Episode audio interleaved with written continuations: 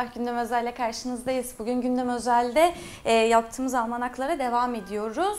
Bugünkü konumuzsa 2018'de medya. Medyada neler oldu? E, epey yoğun bir alan aslında burası. 2018'de yine böyle yoğun yaşadı. Peki ama bu yoğunluk neydi?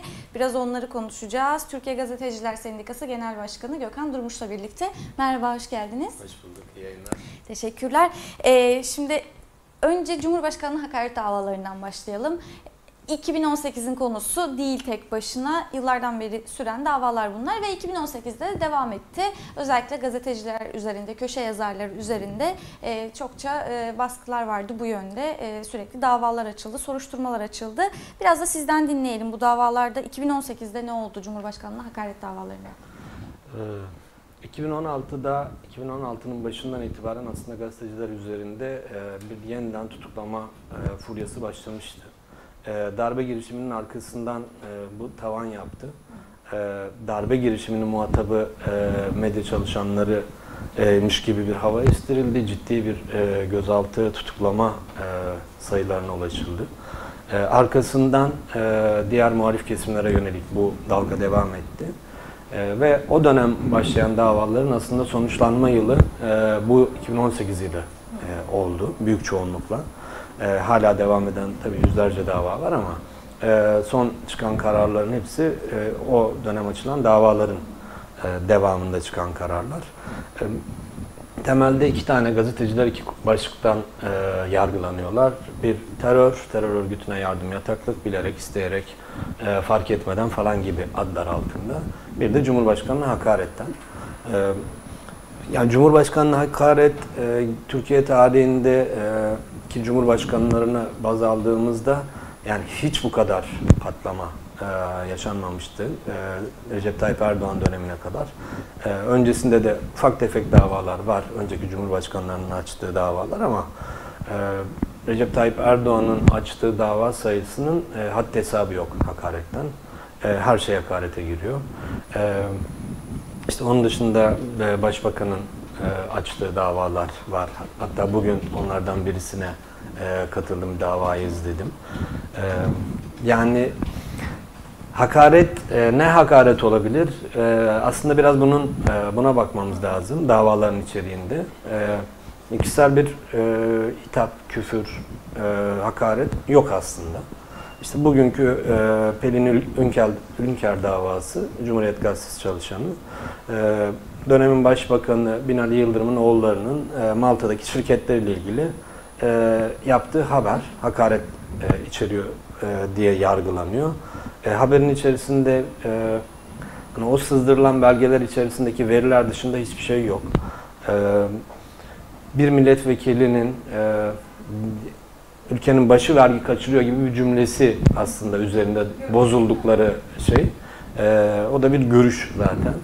E, bu hakaret davasının bir konusu e, ve e, aylardır e, Pelin yargılanıyor, yargılaması devam ediyor. Yine ertelendi, yine devam edecek. E, yani aslında hani hakaretin karşılığı bir yargılama sistemi yürümüyor. E, işte bununla kişilik haklarıma e, saldırıyorsun, hakaret ediyorsun gibi ifadelerle hakaret davaları açılıyor. E, yani cezalar çıkıyor gazetecilere. E, yani özellikle para cezalarına dönüşen cezalar. Biz hep e, cezaevindeki gazeteci sayısı üzerinden konuşuyoruz Türkiye'deki medyaya baskı olayını ama e, çok sayıda gazeteci para cezası alıyor. Yani hapis cezası alıyor ertelemeyle birlikte cezaevine girmiyor ama e, sonuçta bir hapis cezası e, alıyor. E, yani bütün bunların hepsini e, değerlendirdiğimizde hani hakaret şeyinin e, hukukta bir karşılığı olmayan davalar. E, takip ettiğimiz davaların büyük çoğunluğu. Peki çok kısaca hemen e, böyle bir iki cümleyle şunu da alalım mı? E, başlığımız çok ama anlayabilmek açısından neden böyle peki? Yani şimdi bir giriş yaptınız ya 2016'da tamam bir darbe girişimi oldu ve ondan sonra daha çok arttı bu baskı gazeteciler üzerine, medya üzerinde dediniz. Neden peki? Ee, ya aslında çok kısa yanıtlayamayacağım ama en kısasını e, söyleyeyim. E, her iktidar e, açısından medya e, bir düşmandır, gazeteci bir düşmandır. E, özellikle e, hani o koltukta kamu yararını, halkın çıkarlarını düşünen bir yönetici, e, bir seçilmiş değilseniz, e, gazetecileri her zaman kendinize düşman görürsünüz. Çünkü gazetecinin temel görevi kamu yararını gözetmektir. E, kamu yararı genelde siyasetçileri rahatsız eden yararlar olur. Çünkü onlar başka işler yapmak isterler. E, hani bugüne kadar e, birçok e, seçilmiş hükümet, başbakan, cumhurbaşkanı e, gazeteciler üzerinde bir baskı kurmaya, e, onları kontrolleri altına almaya çalışmıştır. Ama AK Parti iktidarı bambaşka bir şey yaptı. Yani iktidara geldi 2003 yılından e, 2018 yılına 15 yıldır sistematik olarak bu alanda bir politika geliştirdi. Medya sahipliğinin yapısını değiştirdi. Biraz sonra ona ayrıntılı değineceğiz. Bir e, hani işte önceki iktidarlarda diyelim ki bir bir gazetede 2-3 tane köşe yazarını kendine yakın hale getirdiği zaman siyasetçi açısından yetiyordu. Şimdi e, AK Parti açısından bu yetmiyor. Tamamen değişmesi lazım. E, ve böyle bir politika yürüttüler. Bugün de geldiğimiz noktada %95'ini medyanın kontrol edebilir hale geldiler. E, çünkü e, gerçekten Türkiye'de yaşananların gerçeklerin yazılmasını istemiyorlar. E, ve bu yüzden de bu alanı e, hani mümkün olduğu kadar kontrol altında tutmaya çalışıyorlar. Yani bunun için işte ne davası açması gerekiyorsa dava açıyor, sahipliği değiştirmeye çalışıyor, e, cezaevine atıyor falan falan diye gidiyor yani. Evet. Ee, oradan gelelim Doğan Medya'nın el değiştirmesi meselesine. Elbette pek çok yönü var tabii ki. Şurada bir tartışma. Zaten nasıl bir yayın yapılıyordu ki şimdi el değiştirince ne oldu gibi de tartışmalar var. Ama biz şöyle bir temelinden bakalım. Bu el değiştirme neyi gösterdi, neden yapıldı? İşte e, yani kon, tamamen kontrolü altına alma e, duygusu. E, yani şu an e, medya sektörünün %95'i iktidarın kontrolünde. Bu ne anlama geliyor? E, yani satışın yapıldığı Mart e, ayıydı. Mart-Nisan aylarında satış yapıldı. E, mesela hiç gazetelerine, Doğan grubunun gazetelerinde hiçbir, yani çok birkaç tane değişiklik dışında hiç değişiklik olmadı. Ama televizyon, Doğan grubundaki televizyonların hepsindeki bütün yönetici kademeleri, ee, çalışanlar, ekran yüzleri hemen hepsi değişti. Ee, çünkü önümüzde bir seçim vardı, Haziran seçimleri. Ee, yani Türkiye'de toplumun e, %80'i, 90'ı haberi hala e, televizyondan alıyor. Ve doğal olarak televizyon e, hani topluma ulaşabilmenin en hızlı aracıydı. O yüzden acele ettirildi, hızla yapılması istendi. Çünkü tamamen bir sistem değişecekti. Erdoğan grubu e, o satışı seçimden sonra gerçekleşmiş olsaydı belki bugün bugün e, biz e, rejim olarak bu rejimde olmayacaktık. Cumhurbaşkanlığı rejimine geçmemiş olabilecektik. Sadece yaptığı yayınların içeriğinden bağımsız olarak e, söylüyorum. E, Doğan grubunda olsaydı en azından e, muhalifler de o kanalda kendilerine yer bulabileceklerdi. Onlar da sözünü söyleyebileceklerdi. E, ya da e, işte o değiştirilen e, hani görece çarak tuttuğunu düşündüğümüz e, yüzler orada olmayacaktı. Yine haberi okuyan yüzler olacaktı. E, bu e, yani bu benim kişisel fikrim. E, belki bu rejim değişikliği yaşanmamış olabilirdi. E, bu satış o e, AK Parti açısından o kadar önemliydi seçim öncesinde ki e, hızla Demirören'in aldırılması sağlandı. E, aldırılması sağlandı diyorum hani ticari olarak Demirören satın almış gözüküyor sadece ama aslında böyle olmadığını hepimiz biliyoruz. Ee, yaklaşık 800 milyon e, dolara e, bu satış yapıldı e, ve Demirörenler e, bu krediyi Ziraat Bankası'ndan çektiler. E, ve 4 yıl hiç ödemeyecekler. Yani bir, e, bir gram, e, 1 lira e, taksit ödemeden yaptılar. Yani şimdi burada bir iktidarın e, kontrolü yoktu, iktidarın onayı yoktu, iktidar, iktidar istemedi demek e, çok e, gerçekçi değil. Hı hı. Hani Demirörenlerin e, yapısına baktığımızda da çünkü basit bir ticarette e, kredi çekebilirsiniz tabii ki. E, ama e, en azından yüzde kırkını e, sizin nakit olarak vermeniz lazım ki banka kalanını kredi olarak versin. Şimdi bir ev alacaksanız evin tamamını krediyle alamıyorsunuz. Sizde biraz para olması gerekiyor kredi çekebilmek için. İşte 300 bin liralık evde 100 bin lira kredi paranızın olması lazım ki 200 bin de kredi çekebilirsiniz. 800 milyon dolarlık bir satış yapıldı ve tamamı da kredi. Yani işte böyle bakınca bir ticari ilişki olmadığı e, hemen ortaya çıkıyor.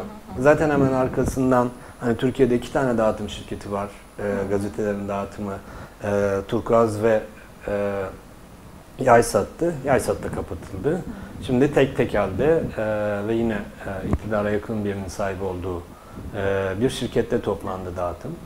E, bu bir yanı. E, hani iktidarın e, kendi söylemini insanlara ulaştırmak için e, ve en fazla takip edilen, bugün yaşadığımız e, işte Fox TV'nin üzerine bu kadar gelinmesinin nedeni de bu. Şu anda Türkiye e, büyük çoğunluğu haberi buradan takip ediyor. E, yani kendi e, basın bültenlerini e, vermeyenler istemiyorlar, sevmiyorlar işin özetiyle. Gazetecilik açısından. E, işte bunu da mümkün olduğu kadar sahipliğini ele geçirmeye çalışıyorlar. Evet. Ee, şu iyi anlaşılsın istiyorum. O yüzden e, açacağım biraz burayı. Ee, şu, şu- görünen bir gerçek vardı ve e, çok ortadaydı. E, Doğan medyası Aydın Doğan'ın elindeyken de e, sonuçta pek çok tartışma ile beraber zaten yaptıkları yayınlar ortadaydı.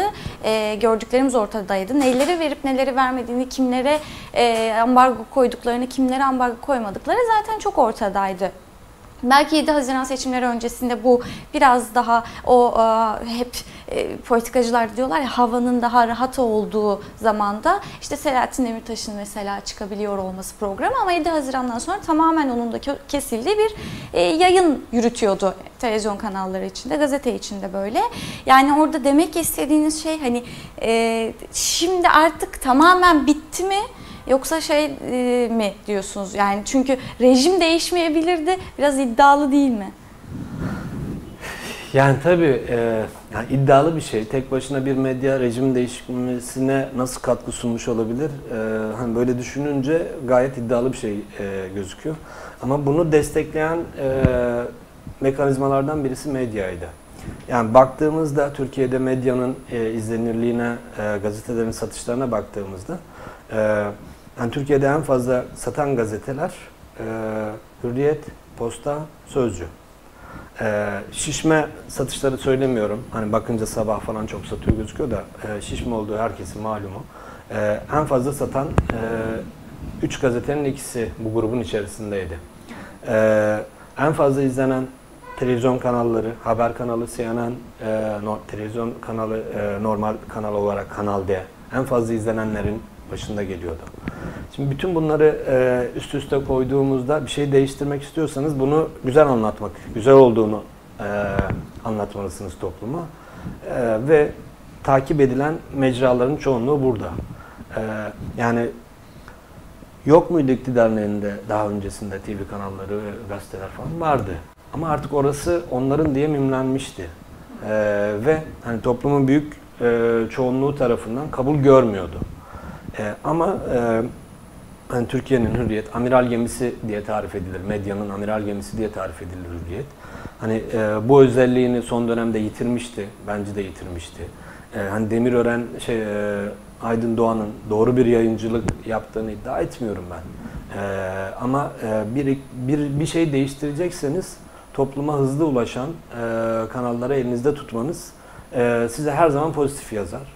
E, hani değişmeyebilirdi dediğim karşı bir kampanya yürütemeyebilirdi Aydın Doğan e, bu e, şey konusunda, rejim değişikliği konusunda.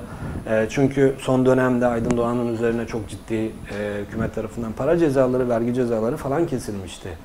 E, belki o yüzden açıktan bir rejim değişikliğini e, karşısında bir yayın politikası izleyemeyebilirdi. Ama e, hani tarafları daha iyi getirmiş olsa e, en azından toplum açısından "Tamam, o kadar da söylendiği gibi bir şey de değilmiş e, duygusunu yaratabilirdi. Ama biz bu seçim döneminde bunu hiç yaşamadık yani. E, peki şimdi Ki buna rağmen buna rağmen hani çok e, hani e, 52'lik bir oranla sadece geçebildi. Hani aslında %50'yi görmesi e, yani göremeyeceği gibi bir algı vardı aslında Türkiye'de. Hani buna rağmen e, hani çok kıl payı e, bu değişikliğe geçtik biz. O yüzden hani böyle bir e, gücün e, yayını değiştirebilirdi iklimi. Evet. Ee, şimdi e, az önce konuşurken Turkuaz'dan ve Yaysat'tan bahsedince hemen o kağıt krizi diye e, böyle haberler yaptık. Neydi bu kağıt krizi? E, memleketin ekonomik olarak içerisinde şu an yaşadığı ekonomik krizle bağlantılı bir şey mi? Aynı krizden mi bahsediyoruz? Ee, tamamen aynı kriz. Ee, yani Türkiye'de her ne kadar kabul edilmese de e, bir kriz yaşanıyor ve ciddi bir kriz yaşanıyor. Ee, medyanın bundan bu kadar ağır yara almasının bir nedeni var. Ee, dışa bağımlı, kağıt konusunda dışa bağımlı olması. Ee, Türkiye'de e, se- özellikle SEKA'nın kapatılmasından sonra özelleştirildi, kapatılmadı diyorlar da e, özelleştirildi sonrasında kapatıldı. E, kapatılmasından sonra Türkiye kağıdı ithal etmeye başladı, gazete kağıdını. E, yani bu e, dövizdeki hareket, kriz hali, e, hani doların 6'yı 7'yi görmesi e, hani ithal ettiğiniz kağıdın maliyetini de arttırdı. E, daha önce e, işte 14 bin gazete basmak için kullandığınız kağıda 2000 lira veriyorken e, birden 5400 lira veriyor oldunuz. Yani iki katının üzerine çıktı. E, iş böyle olunca doğal olarak sektör e, yani direkt çöküşe geçti. E, bunun için önlemler e, aldılar. Kimileri fiyatlarını arttırdı, kimileri sayfa sayısını düş, e, düşürdü, e, kimileri çalışanını çıkardı e, önlem olmak üzere. E, ama hala bence bir önlem olmadı. Hani sendikamız da bu konuda çok girişimlerde bulundu.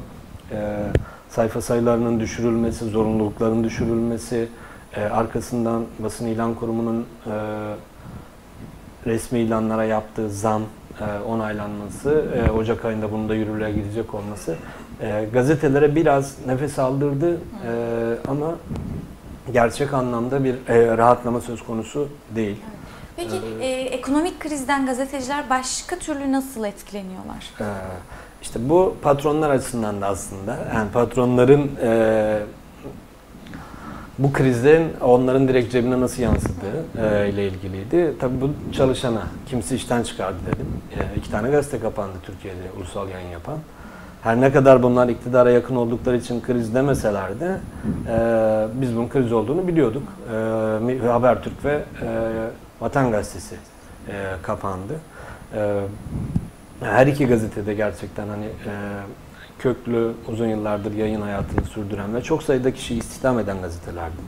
E, Habertürk'ten 350 kişi vatandan e, son dönemde Demirören'e geçmesiyle bayağı azaltılmıştı e, çalışan sayısı 80 kişi işten atıldı.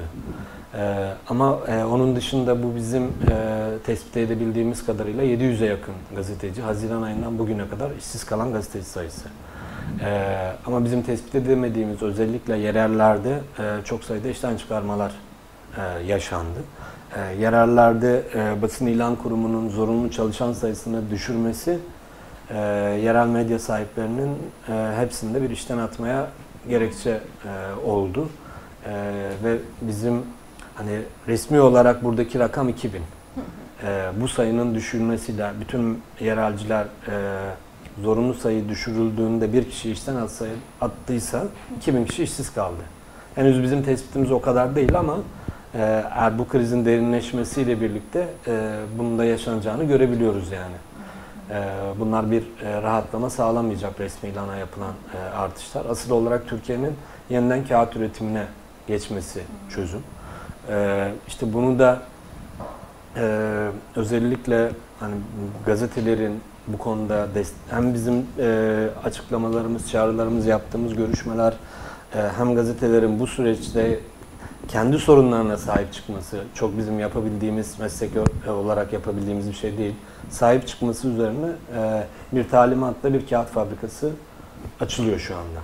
E, yani bir hazırlığı var. E, ilk etapta gazete kağıdı üretmeyecek, kitap kağıdı üretecek. E, ama e, bir yıl sonra falan da gazete kağıdı üretmeye başlayacak. E, o e, üretim süreci başlayana kadar bir sıkıntı e, medya basın sektöründe olacak. Peki e, biraz da aslında e, yani gir- meseleye girdiğimizden beri ko- konuşuyoruz. E, tutuklu gazeteciler diye bir gerçeğimiz var E, ve evet ne yazı ya sayı olarak konuşmayalım diyoruz hep ama e, çarpıcı olarak göstermek açısından da bir yerde sayı olarak da e, önem arz ediyor. 2018 yılında bugün itibariyle tutuklu 142 gazeteci var cezaevindeler e, şu an E, ve bunların e, hepsi de gazetecilikten içerideler.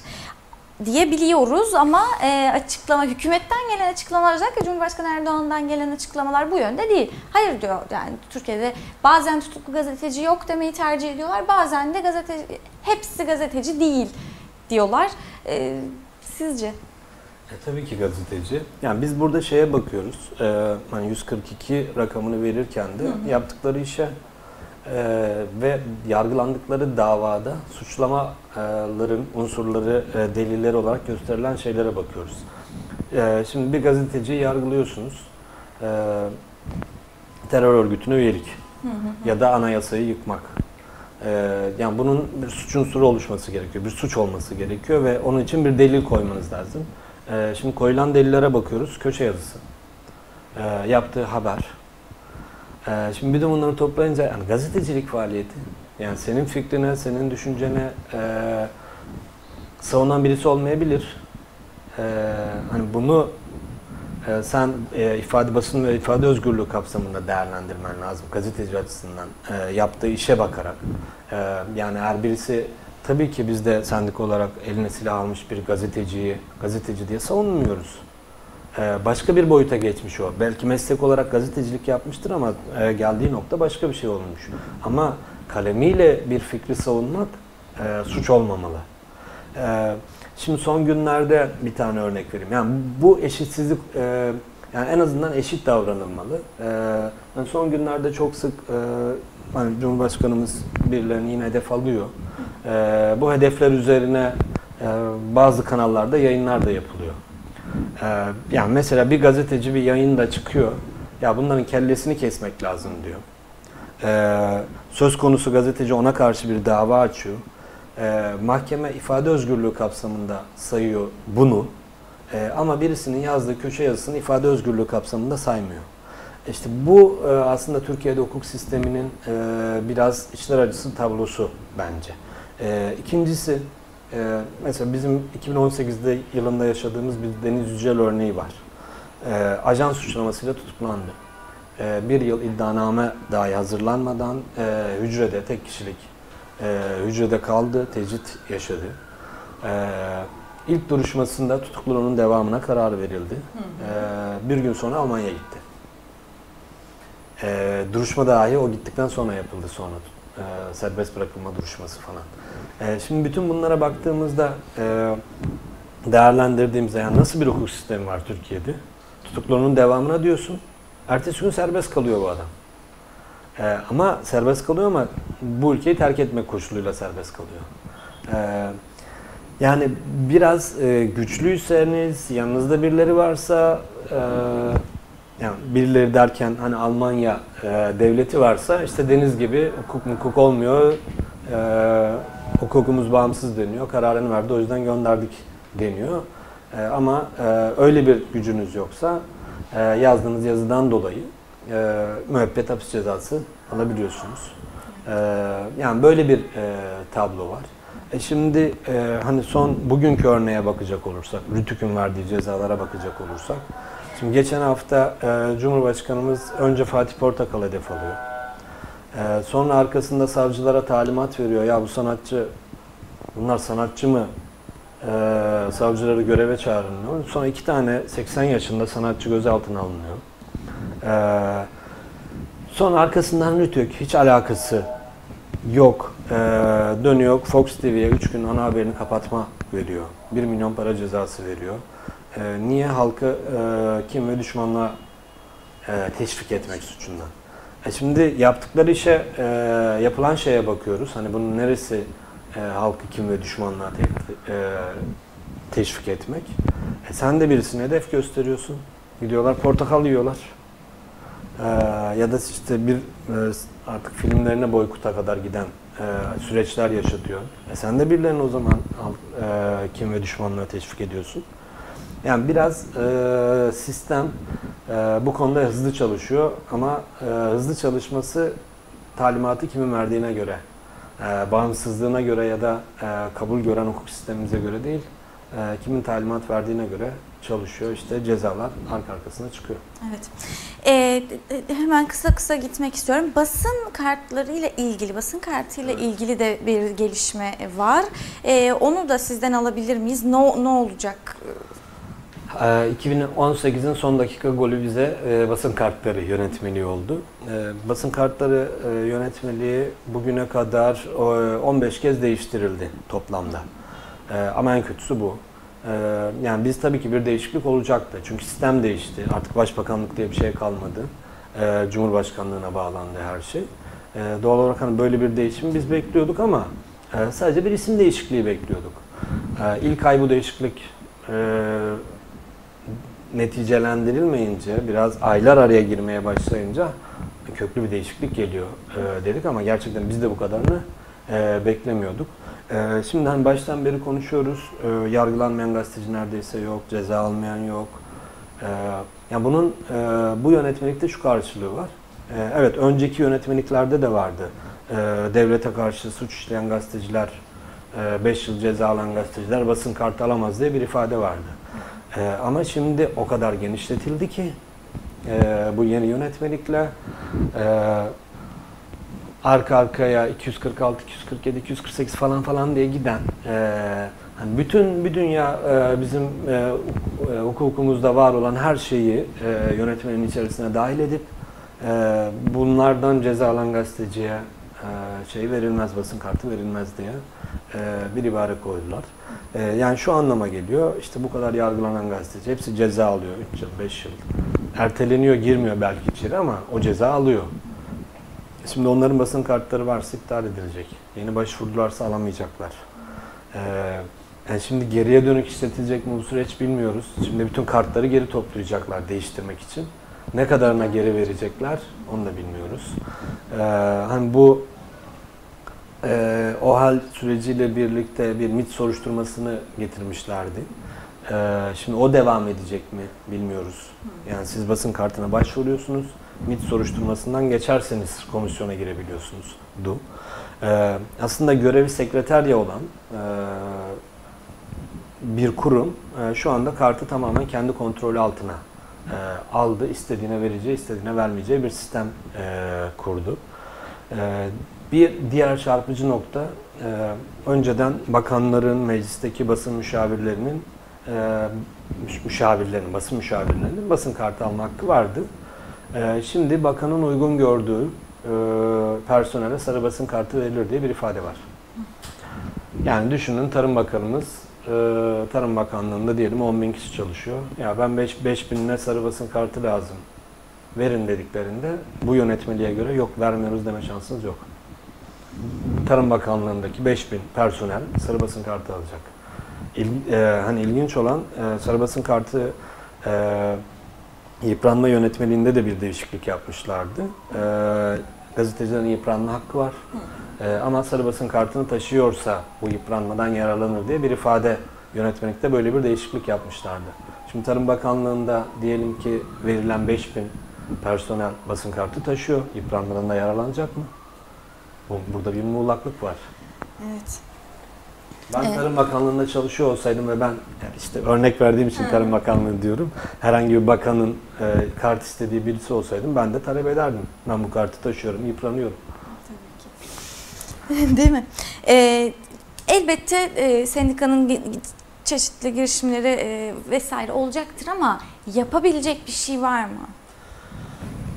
Ya en temelinde şu, e, hani Türkiye'de basın kartı yönetmeliği, basın kartı uygulaması bir kere yanlış kurulmuş. Sistem yanlış kurulmuş başından itibaren. E, Başbakanlığın verdiği bir kart sistemi kurulmuş. E, dünyada bunun başka bir örneği yok. Dünyada e, basın kartını sendikalar verir. Yani çok basit sadece şu kurguyu anlatayım size. İletişim mezunusunuz. Bu son çıkan yönetmeliğe göre 6 ayda basın kartını alabiliyorsunuz. İşe başladınız. Hani o e, işe alınma, sigorta falan süreçleri tamamlandı. İşe başladınız.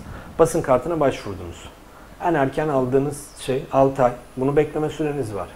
E, sonra komisyon toplanacak. Komisyon 3 ayda bir toplanıyor. Eğer o döneme denk gelmediyseniz 3 ayda oradan koyun. E, basın kartını 9 ayda alabiliyorsunuz. Peki e, 9 ay bu arkadaş gazeteci değil mi? 9 ay nasıl haber yapacak? Yani bu herhangi birisi için e, hani farklı bir uygulama yok yani. Gazeteciliğe başlıyorsunuz ama en erken 9 ay sonra basın kartını alıyorsunuz. Yani hangi kurumda çalışırsınız çalışın. E 9 ay bu e, kişi gazeteci olmuyor mu? Nasıl yapacak o karsız bu işini? E, hani dünyadaki örnek şu, e, işe başlıyorsunuz, e, sendikaya üye oluyorsunuz, sendikada size basın kartı veriyor. Şimdi e, bir gazeteci işe başladı, sigortası yapıldı, e, sendikaya başvurdu, üyelik başvurusu yaptı, onaylandı bir gün. E, basın kartı talep etti, onaylandı bir gün. İki günde basın kartına sahip oluyor. Ee, hani bunun bu sistemin değişmesi gerekiyor. Evet biz bu yönetmeliğin iptali için dava açacağız. Ama biz önümüzdeki günlerde basın kartı uygulaması nasıl olmalı ee, diye de bir tartışma başlatacağız. Tamam, onu da buradan duyurmuş olalım. Peki, son olarak e, elbette 2018'de şimdi davaları vesaire konuştuk. Şunları da e, analım ve oradan 2019'a bağlayalım. E, aslında buraya kadar çizdiğimiz tablo ne olacağını biraz gösteriyor ama gene de e, belki biraz daha umutlu bir şeyler varsa öyle bir şeyler duyabiliriz sizden diye düşünüyorum. E, bunları da hatırlatalım. Şimdi Cumhuriyet davası vardı 2018'de epeyce konuşulan ve e, ses getiren. E, Can Dündar davası vardı, Altanlar Ilıcak davası vardı e, vesaire böyle büyük yargılamaların olduğu davalarda vardı 2018'de. E, kimilerinde beraatler çıktı, tahliyeler çıktı e, ama hala bu davalar e, devam ediyor ve e, büyük cezalar da çıktı. Onları da hatırlatmış olalım. Peki 2019'a e, nasıl girdiğimiz ortada ama ne olacak? Sendika hmm, ne diyor?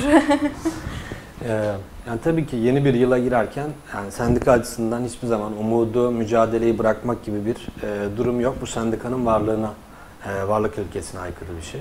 Biz her zaman bu mesleğin düzgün yapılması, e, bu meslekte çalışanların haklarını alabilmesi, e, tutuklanmaması, özgürce yaz- yazabilmesi ve bu bizim en temel, e, bunu sağlamak en temel görevlerimizin başında geliyor. E, bunun için e, bu bizler açısından, sendika ve gazeteciler açısından öncelikle kendi arasında e, bir dayanışmayı yeniden örgütlemesi. E, yeniden e, hani dönem dönem röportajlar çıkıyor. Belki sizler de denk geliyorsunuz. Yani sendikal olsaydı gazeteciler böyle şeyler yaşanmazdı. Bu kadar ağır olmazdı gibi e, eski gazetecilerin ağzından çok sık bu ifadeleri duyuyoruz. Çünkü böyle bir dönem var geçmişte. E, hani gazetecinin rahatça yazabildiği e, bir dönem. E, gazeteciler maaşlarını peşin alırlar. E, basın kanununa göre çalışan gazeteciler maaşlarını peşin alırlar. Bunun bir nedeni var. Gazeteci maaşını önden alsın ki patron bu habere kızar mı? Hükümet bu habere kızar mı? Akşam eve ekmek götürebilir miyim gibi bir duyguyla hareket etmesin. Parasını cebine koysun, kalemini özgürce oynatsın. E, bu yasa hazırlanırken bu mantıkla hazırlanmış. Ama bugün geldiğimiz noktada e, gazetecinin kalemini kullanırken editörünü düşünüyor, yazı müdürünü düşünüyor, yan yönetmenini düşünüyor, patronu düşünüyor, hükümeti düşünüyor, bakanları düşünüyor. Hepsini düşünerek yazmak zorunda kalıyor. Ee, yani bütün bu şeyin e, tablonun değişmesi ve kırılması lazım. Bunun için öncelikle gazetecilerin e, kendi aralarındaki dayanışmayı arttırmaları, mesleklerine sahip çıkmaları gerekiyor. Bunu da sendikayla yapabilirler. E, bu bir. İkincisi, e, tamam biz bir tarafız ama bizim e, ürettiğimiz şeyin, e, ortaya çıkardığımız ürünü, gazeteyi okuyanlar var. E, işte onların da devreye girmesi lazım. Yani Türkiye'de şu anda e, iktidar, e, medyanın %95 iktidarın kontrolüne geçti. Birilerinin haber alma hakkı gasp edilerek yapıldı o. Yani şu anda Türkiye'de insanlar habere ulaşamıyorlar. Haberin doğru habere ulaşamıyorlar. Yani 2019 yılında e, halkın da haber alma hakkına sahip çıktığı bir yıl olursa e, bu iklimi, bu tabloyu değiştirebiliriz. E, aksi halde değiştiremeyeceğiz. Yani tek başına gazeteciler bu süreci değiştiremezler. Bütün iyi niyetli patronlar olsun, e, bütün gazeteciler bir araya gelsin. Ama eğer bizim e, ortaya çıkardığımız gazeteyi e, ya da e, ekranlardaki programları e, izleyenler, e, okurlar bu sürece sahip çıkmazlarsa, kendi haber alma haklarına sahip çıkmazlarsa e, değişim çok kolay olmaz. Evet. Çok teşekkür ediyorum değerlendirmeleriniz için. Kolaylıklar diliyorum. Evet gündem özelinin bugünlük sonuna geldik. Görüşmek üzere.